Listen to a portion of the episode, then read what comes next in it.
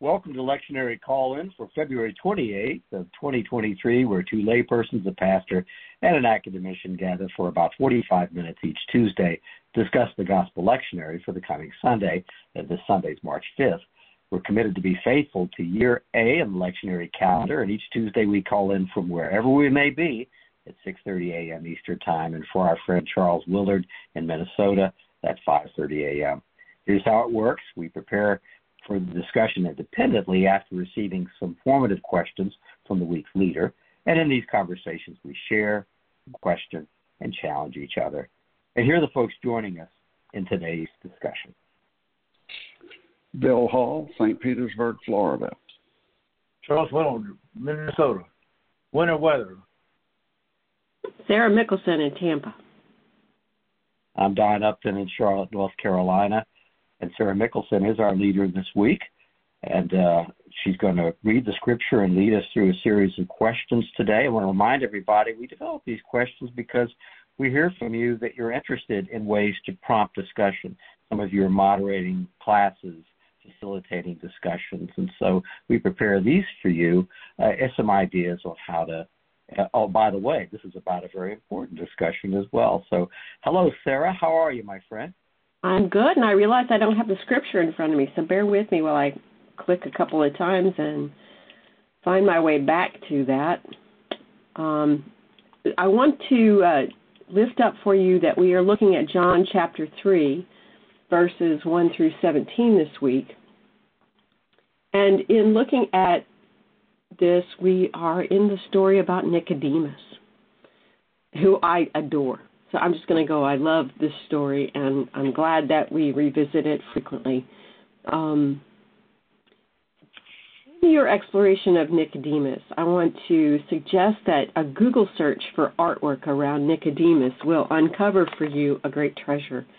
If you want to use art, or if your class might be amenable or, or, or welcoming to artwork as a conversation starter, there are certainly quite a number of good pieces of artwork. Thank you, Charles. Um, that you could uh, start the conversation with. And today I sent to my friends um, a picture painted by Henry Ossawa Tanner. Um, he lived between 1859 and 1937, quite tumultuous years in the United States. Um, he painted um, a beautiful picture of Nicodemus visiting Jesus, and they happen to be sitting on the rooftop of a home in in, in Jerusalem, I think, and um, they look like wandering Aramaeans, which is kind of nice um, to have some that actually look like people from that part of the world in a picture. Um, but uh, Henry's story is quite rich with information um, about seeking light and I want you to. Um, uh, one of the pieces about this artwork that I like so much is the light is shining on Jesus, and Nicodemus is sitting listening in the dark. So there's some of that at play as well. Um, the passage for this week starts out in chapter 3, verse 1, and here we go. I'm reading from the New Revised Standard Version. Now, there was a Pharisee named Nicodemus, a leader of the Jews. He came to Jesus by night and said, Rabbi, we know that you are a teacher who has come from God. For no one can do these signs that you do apart from the presence of God. Jesus answered him, Very truly I tell you, no one can see the kingdom of God without being born from above. Nicodemus said to him, How can anyone be born after having grown old? And Jesus answered him, Very truly, I tell you, no one can enter, uh, can a woman, can a person enter a second time into the mother's womb to be born? And Jesus answered, Very truly, I tell you, no one can enter the kingdom of God without being born of the water and spirit. Do not be astonished that I say to you, you must be born from above. The wind blows where it chooses, and you hear the sound of it, but you do not know where it comes from or where it goes. So it is with everyone who is born of the Spirit. And Nicodemus said to him, How can these things be? And Jesus answered him, You are a teacher of Israel, and yet you do not understand these things? Very truly, I tell you, we speak of what we know and testify to what we have seen, yet you do not receive our testimony.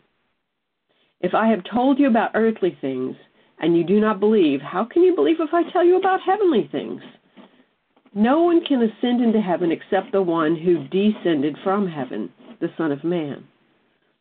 And just as Moses lifted up the serpent in the wilderness, so must the Son of Man be lifted up. That whoever believes in him will have may have eternal life. For God so loved the world that he gave his only Son, so that everyone who believes in him may not perish, but may have eternal life. Indeed, God did not send the Son into the world to condemn the world, but in order that the world might be saved. What a great scripture. Um, so, my questions this week had to do about this, this, verbal dance that's occurring in this language. So, for me, it seems like there's a waltz occurring. This one, two, three, one, two, three movement, this shifting, this this energy that seems to be projected in this language how does this passage use physical location, time, situation, and one on one conversation to amplify the shifting of perspectives for you? And what shifts or shift captures your imagination the most? So, um, Charles, do you want to jump in? I I read this and I thought, you know, I I I don't get it. I'm sorry. I okay. mean, I, I it just it just didn't. Maybe I was never a good dancer, so the waltz part didn't click. I'm, I apologize. That's all right. Um, I saw Nicodemus moving from the dark to the light. I saw Nicodemus moving from knowing the facts to understanding the truth. And this may only be the beginning of that journey because we, we, we meet in the book of John, we meet Nicodemus. There's several conversations, sometimes three times, sometimes more. Um, but Nicodemus argues in the Sanhedrin that a person ought not to be convicted of anything without having the opportunity to speak on his own behalf. And um, in the conversation about judging Jesus, and Nicodemus also argues with Joseph with argues in, in addition to Joseph of Arimathea, to receive the body of Christ and lay him to rest. So Nicodemus comes back to us in many ways. Um, I see Nicodemus moving from the law to love. I see Nicodemus moving from knowing to being known. What do you think, Bill?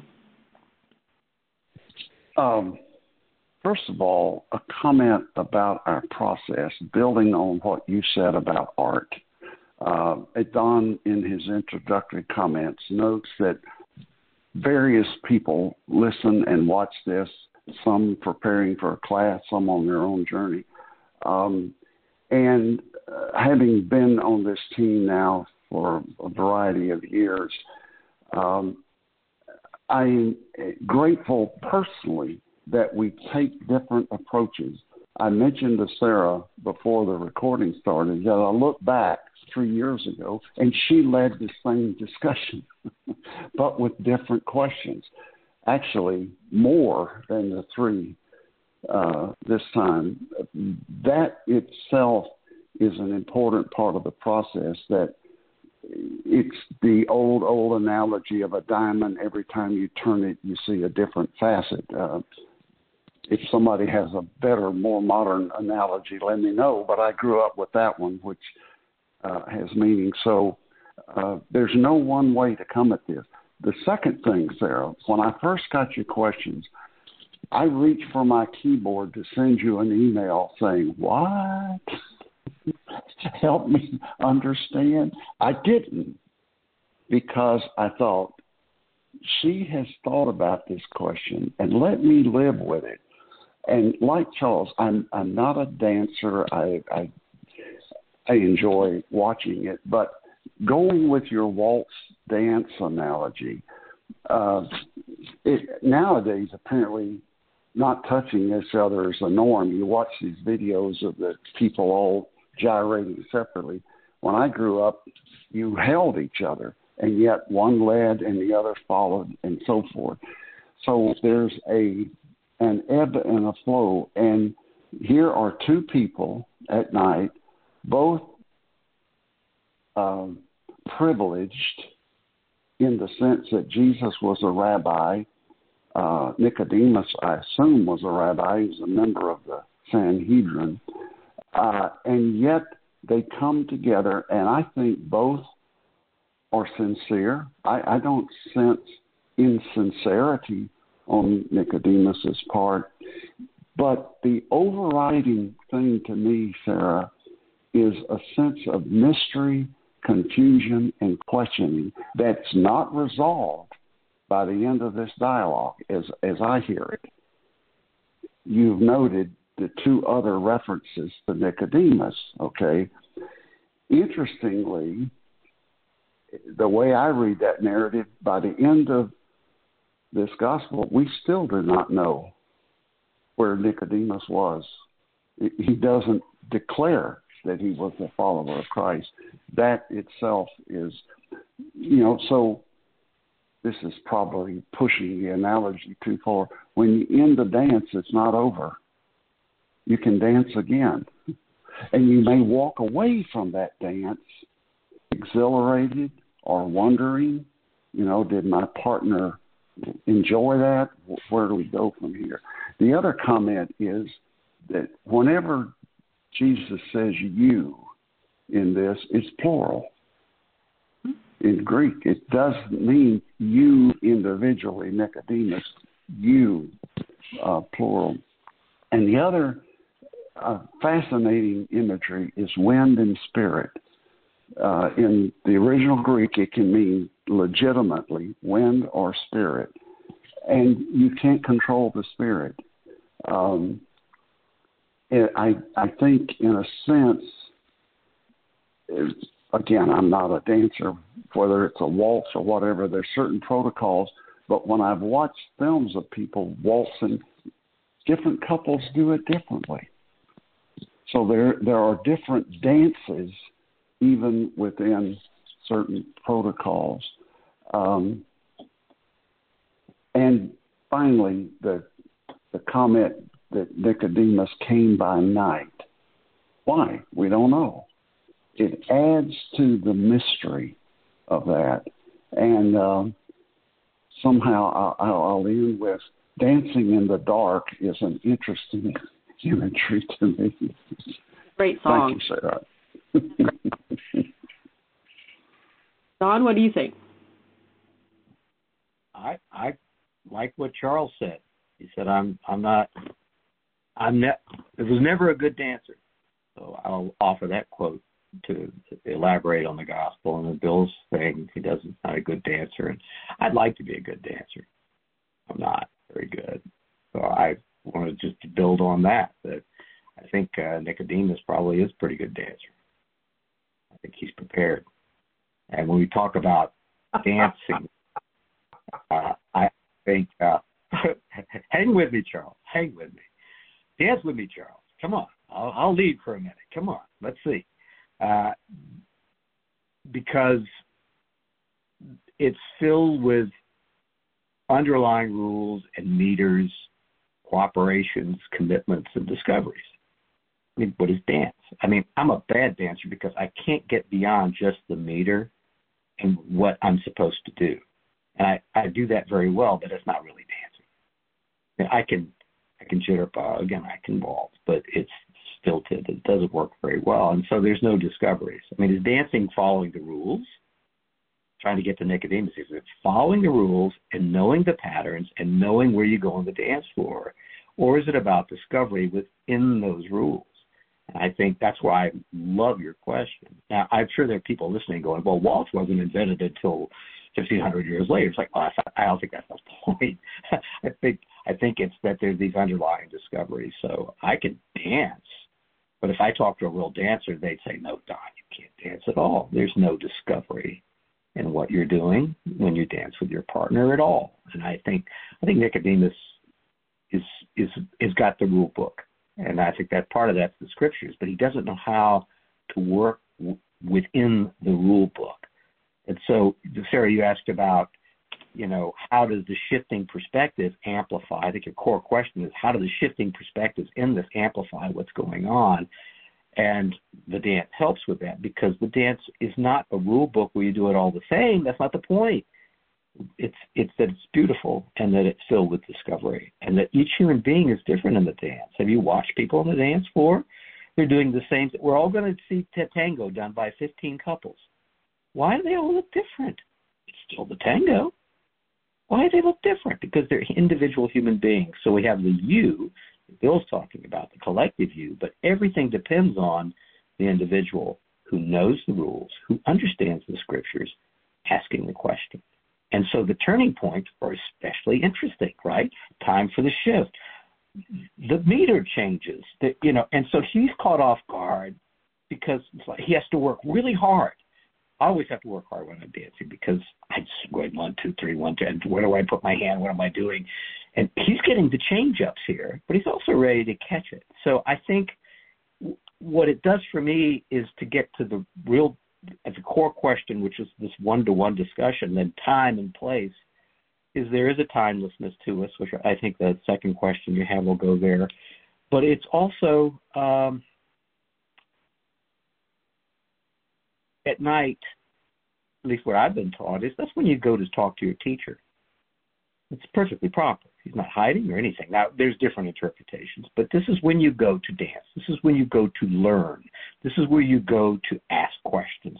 This is the time of day where you get the one to one.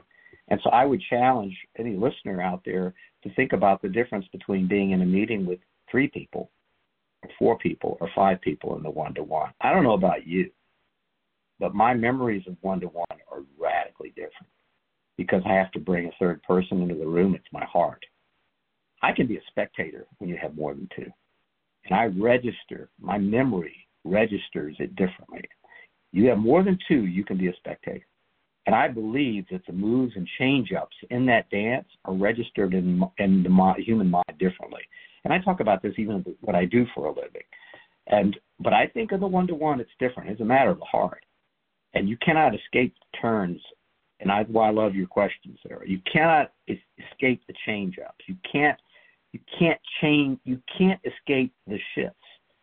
And Nicodemus is prepared. I thankfully is because I am watching dance today, two thousand years later. So uh, every step in the discussion is a turning point. Every step matters in this discussion. Those, those are my thoughts here. I'm going to quote Men Without Hats. It's safe to dance. Okay for those people born in our generation. the first time Men Without Hats, I believe this is a moment in lectionary that Men Without Hats has now been brought into the lectionary discussion. This is a moment. I'm excited. The Men Without Hats wrote a song called The Safety Dance, and in lyrics tell the listener that it's safe to dance. Um, question number two. Following on the Transfiguration account that we read last week, um, how do you see this interaction between the law, the prophets, and salvation interacting in this passage? Now, I have to bump off the call for a minute, but I'm going to let you guys have a conversation. Um, Charles, you want to kick this one off too? No, I don't. okay, Don, what about you? I'll hand it off to you. Thank you. Thank you very much. And, uh, and, and I'll say for the listeners or folks that are viewing this, is Sarah is taking care of a wonderful friend, a dog that sits at her feet. I think every week, and we we get to hear that dog every now and then. It's a special a special part of the discussion to have him there. Uh, so, uh, transfiguration. By the way, Bill, you're talking about in the, the cycles. We've been so many years. Sarah tends to land on the third chapter of John. And I tend to land on transfiguration. And in our pre recording conversation, I was saying, well, you know, I think that's the Lord telling me, you got it wrong again, try again. and uh and Sarah jumped in and says, No, the Lord is saying go deeper, go deeper, go deeper. Try try try another uh better way. Uh so I, think the dialogue takes place at a particular time in this passage, on a particular night, with a particular person, with particular baggage, with particular training, particular readiness to engage in this dialogue or this dance that Sarah's talking about, and uh, and that that is reaching today. That that we it is not possible to understand and see the timelessness of the Christ without a man sitting down on a night, on a particular time, in the span of his life, and having this conversation. So I I, I think that it's a real challenging question to look at this through transformation as a transfiguration. But there were witnesses on that side of that hill, on that mountain for transfiguration. They needed to see what was going on. And so the comparison I would make is that was that was personal as well. And uh, but what we need most is is Nicodemus, who is, in John Debevoise's words from the sermon in 2011, March 2011. It's really going back now. He says Nicodemus is the patron saint of seekers. John Debevoise is the pastor of uh, Palma Ceia Presbyterian Church that makes this podcast possible. Patron saint of seekers.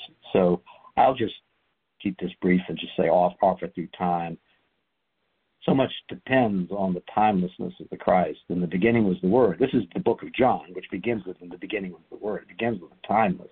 And then as we go through John, it you know, it's all encountered through the individual, all encountered through the witnesses to the mission of Christ. And and I think this is like the pinnacle of that of that witness where it's just it's just it's a dialogue and the timelessness comes in. Bill, what do you think? Um, I like that patron saint of seekers, uh, and I will build on that. Um, in a sense, this Nicodemus story, I've already, uh, and, and Sarah and I both alluded to the two other references to Nicodemus that his journey continued.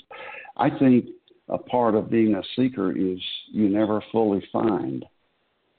Um, you find enough to go forward, but uh, again, I think that's what we seek to be about, seek, is to keep seeking, uh, looking at these passages over and over again. Now, specifically to your question, Sarah, about law, prophets, and salvation, how do they interact? For me, uh, Nicodemus came, I think, sincerely seeking. Um, and Jesus kept challenging him to a deeper and deeper understanding. And I don't have to hear Jesus chiding Nicodemus. One could infer that. You know, you're learned in the law and you don't understand it. I think it, I hear it as you you've had all that learning. Good. There's still more for you. Um, Lou Alcindor was a is a now retired famous basketball player who later changed his name to Kareem Abdul-Jabbar, and he's written books. And in one of them, he talks about his high school, college, and professional coaches. Uh, John Wooden was one of his main professional coaches, and at each stage, he grew to a great height way ahead of time um, and yet each coach kept saying, "You can. There, there's more. You you can continue to improve." Um, and I think that's what is said here. I think that the interconnection is Jesus says, as we know, I didn't come to do away with the law. I came to fulfill it, to get at the spirit of the law. And to me, um, we can be assured of our salvation, and yet we still are on a journey. Now, one quick note uh, it's become a little hobby of mine since recently there's an updated version of the New Revised Standard Version. It's called New Revised Standard Version Updated Edition. It is now in the classroom, adult classroom at Palma Ceia. And I, so far, I have seldom found a significant difference. And I don't know that this is. The only difference in this passage is in verse 2, where Nicodemus says, For no one can do these signs that you do, New Revised Standard Version, apart from the presence of God. The updated version is unless God is with that person. Now, I, I don't think there's a significant difference there, but that to me, Sarah, is the heart of this that God is with us. The Spirit is with us, and we can trust that. And I've heard from people who are good dancers that after a while, technique gives way to an embracing of the experience, and you're not so much focused on technique as the joy and the give and take of the dance. And so I like your dance analogy more and more, though you've got apparently three guys on here who claim, I think accurately, not to be good dancers. Thank you, Sarah. Well, I, I wouldn't I, say claim, I would say acknowledge. There's nothing wrong with having a working knowledge of where your boundaries are. But I will say, and, and maybe you've experienced this lift off in different ways. At some point, you know what you know so well that it's okay to let go of it. And in theater, one of the things that happens, and Don probably can tell you about this as well, and you probably can tell me about this too, Bill. You know your context and your text so well that you let go of the book and you step into the moment and you interact with the people that you're working in the show with or the play with, and it becomes much more interesting. It actually invites um, a sense of um, playfulness into the the script itself, so that you've let go of the book and now you're in the story, and you're no longer worried about what your next word is going to be. You're now thinking about what's my next behavior, what's my next um, interaction need to be, so that the audience walks with me in the script. And it's it's called moving from being on book to being off book, and that happens two thirds of the way through the rehearsal process, sometimes halfway through, in an effort to get the actor to that moment of of um, where the magic really occurs uh, it's not until that moment that the magic really occurs in the rehearsal process, and you get a glimpse of what the audience may finally experience on on opening night um, or on film. I'm sure it's the same on film. That being said, I think that's where I'm talking about learning to dance with the language or learning to dance with the scripture is when you know it so well that you are looking for additional freedom in it and and Jesus invites Nicodemus to that place. Um, in, in thinking about the interaction between the law, the prophets, and salvation, Nicodemus knows the law, but I don't get the sense that he knows why the law was given. Nicodemus knows about human consensus and persuasion because he sees that in action every day in the Sanhedrin, but he doesn't know about faith. And maybe Nicodemus has come seeking to understand more. Um, you probably have experienced this. I have um, in my walk with my faith walk. I would say every time I turn over a rock, I discover something new I hadn't imagined before and it makes me want to turn over more rocks, so to speak. And I'm using that analogy because quite often when I'm wandering in the woods, uh, and, and I, my mind goes back to a time when I was wandering in the woods in Montreat, North Carolina, and every rock I turned over seemed to have mica in it. And mica is this wonderful chemical rock type that once you look at it, it sparkles like it's it's been dipped in gold dust. It's amazing. But for a kid from South Mississippi, I had never seen mica before, and it was magical. and it made me want to turn over more rocks. So that's I think what's happened to Nicodemus here is Jesus has has pricked his curiosity and has invited him into a bigger world of discovery. Um, and that's how I see the interaction between the law and the prophets and salvation here. Is that it's an invitation to, to go deeper, to understand more, to ask more questions, and and to learn more and comprehend more. Maybe that may be the better thing. Um, my third question: What value and meaning does just as Moses lifted up the serpent in the wilderness, so must the Son of Man be lifted up? What does that hold for you this this this time we've read, we're reading this? Um, Bill, let's go to you first this time. um, I found a quote from Mark Davis helpful, and I will read a couple of sentences. God loved the world this way that God sent God's only Son, whose suffering death shows us who we are, so that by facing up to who we are, we might be transformed to a different way of being. We face up to turn around. Therein lies the gift of eternal life. Um, I think, uh, you know, the original Old Testament story is of lifting up the serpent, and the people weren't harmed by the snake. They were saved from the snake bite effect. Uh, Christ was lifted up, obviously, a, a reference to being lifted up on the cross. But I, I really was captured by Mark Davis's focus, and there's more to it. Than, but it's for us to look at who we are that's why I'm grateful there's a prayer of confession in each worship service. We're looking up or looking into who we are. Um, and in that, there's the possibility for transformative work to occur. Um, and that's the purpose of the law. The, the purpose of the law was to say people are important and how we relate to each other is important.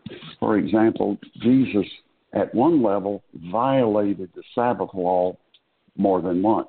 He healed on the Sabbath. His disciples were plucking grain because they were hungry.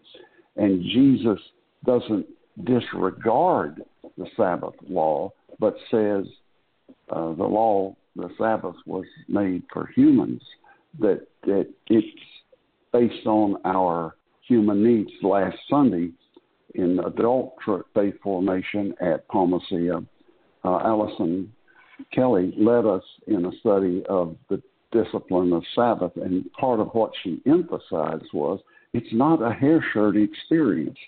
The Sabbath is intended to lift us up, to uh, invite us to uh, a time of reflection. Therefore, for me, Sarah, in Jesus' being lifted up in his death, resurrection, we are enabled to see ourselves as we are and to be transformed, which is a lifelong journey. Um, and again, I am captured by the journey of Nicodemus, and by the end of John, there's still a mystery about exactly where he was uh, in his relationship. There's no overt declaration. There are behaviors, however. And I think he was transformed. Thank you for the questions. Charles, what about you? No. Don, you want anything? I think there's just go back to you were talking about getting getting off book I think there's an I think if we work at it, there'll be an analogy, analogy for everybody. So for for a dancer, for non-dancers, it may be too distant. So Sarah, you brought in the work of the the actor. To get off book is the beginning, and it, and it is hard to get off book. It is hard. It is hard to learn the waltz. It is hard, and that's just the beginning. And so I would view the Nicodemus story as the beginning because he's worked hard. I think. I think he's quite prepared to have this discussion. And he's there with the turning points. And if he's not, he goes, "Tell me, talk to, explain this to me, because this is counterintuitive to me. Counterintuitive to me." So I, I think you know it's not just dancing and it's not just being off book. I think we should come up. Maybe a class could come up with what are ten other examples where the discipline, the readiness to do these things is there, where you can freestyle, where you can go deeper, where whatever it might be. I just wanted to acknowledge that one really works for me. The idea of getting off book because it is so hard. And in my life, the experience of being off book and beginning the work where you actually have the person you're working with or the group you're working with in a performance saying, "We really saw each other." Like, you know, it's something something else is happening. Uh, this is something that's transcending the book at that point. It's hard work. There's something here for everybody. So I've got you know the, we've got dance and we've got acting and there's there's hundred other things in life. Uh, so just a few notes on this cross. I, think uh, since you brought in transfiguration and we're looking at the turning points in this discussion, I think the crosses are hidden everywhere, and the crosses are hidden in plain sight, and all, all over my, where I'm sitting today, as I call into the lectionary podcast, I have got notes and scraps of paper everywhere, and because we've all been doing this for so many cycles, hundreds and hundreds of, of podcasts, I'm coming across notes, Sarah, everywhere pieces of paper. They're stuck in books. They're everywhere. I mean, it's a mess, is it? I, but I know what they are. That's that's lectionary. That's gospel. It's gospel. It's me trying, working, trying, trying, working, going deeper and deeper. So there's pieces of the cross everywhere if I choose them. There's so much of it now. I uh, I, I can't get away from it. And I remember when uh, John Debevoise uh, preached on this in March of 2012. And he started by in this particular church, and I would ask anybody that's going into any sanctuary, anyways, can you find the crosses in the in the room? Can you find the crosses in the sanctuary? And there's a lot of them. architecturally expressed. They're everywhere. They're everywhere. And so I was reminded of that when we looked at this, and which takes us back to the Numbers passage, which, and I'm paraphrasing, is they looked at the bronze serpent and they lived.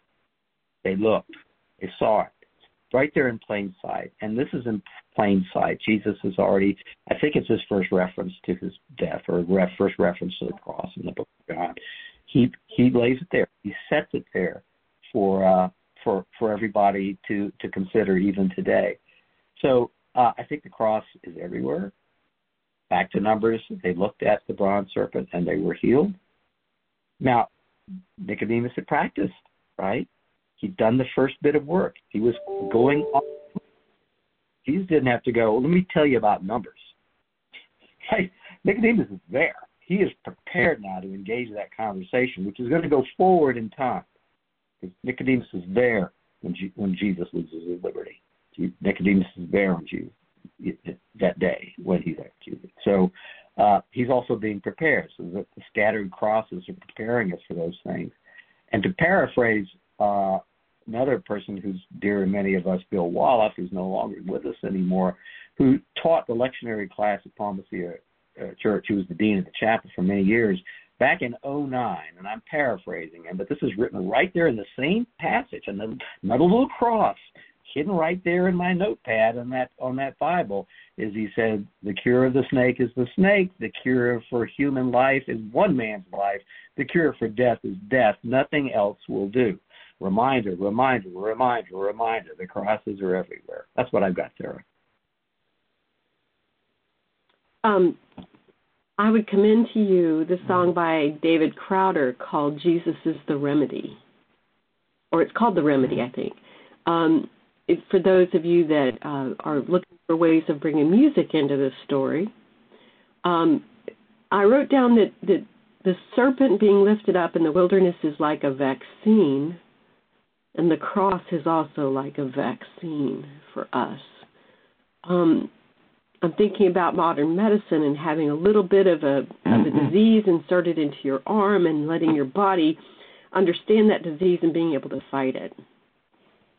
Um, so I see that vac- that is a vaccine for us.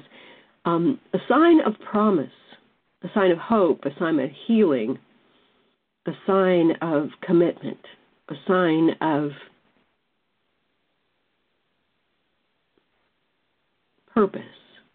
I think all these things kind of come together in this moment with the idea of Jesus being lifted up. And uh, you know, in, and I remember being lifted up and put on the shoulders of my father and walking around and my line of sight was so much higher. Of course, that made it easier for my parents to see where I was too. So I was a bit of a, um, a look at that shiny thing, bolt, and I'm sure that was their way of making sure they didn't lose me in a crowd. But um, that idea of being something easy to see. My father was six foot four, so he was easy for me to see from a distance. Um, he was the the red haired gingered person in my family that I take after. So for me, it was easy to see things that are lifted up. Um, and I think it's important that we, on occasion, stop and reorient ourselves to our lighthouses to our points of reference, our directional um, areas, so that we remember where we are in relationship to those things. Um, I think that's the other bit of, of magic that's hiding in this idea is that we need to make sure we stay in tune with those points of light or points of contact and that we don't stray too far from them in our own efforts to um, turn over rocks for shiny things. Um, so that that was also valuable to me is that, that that's a point of reference that I need to stay close to. And that's all I got for you this week.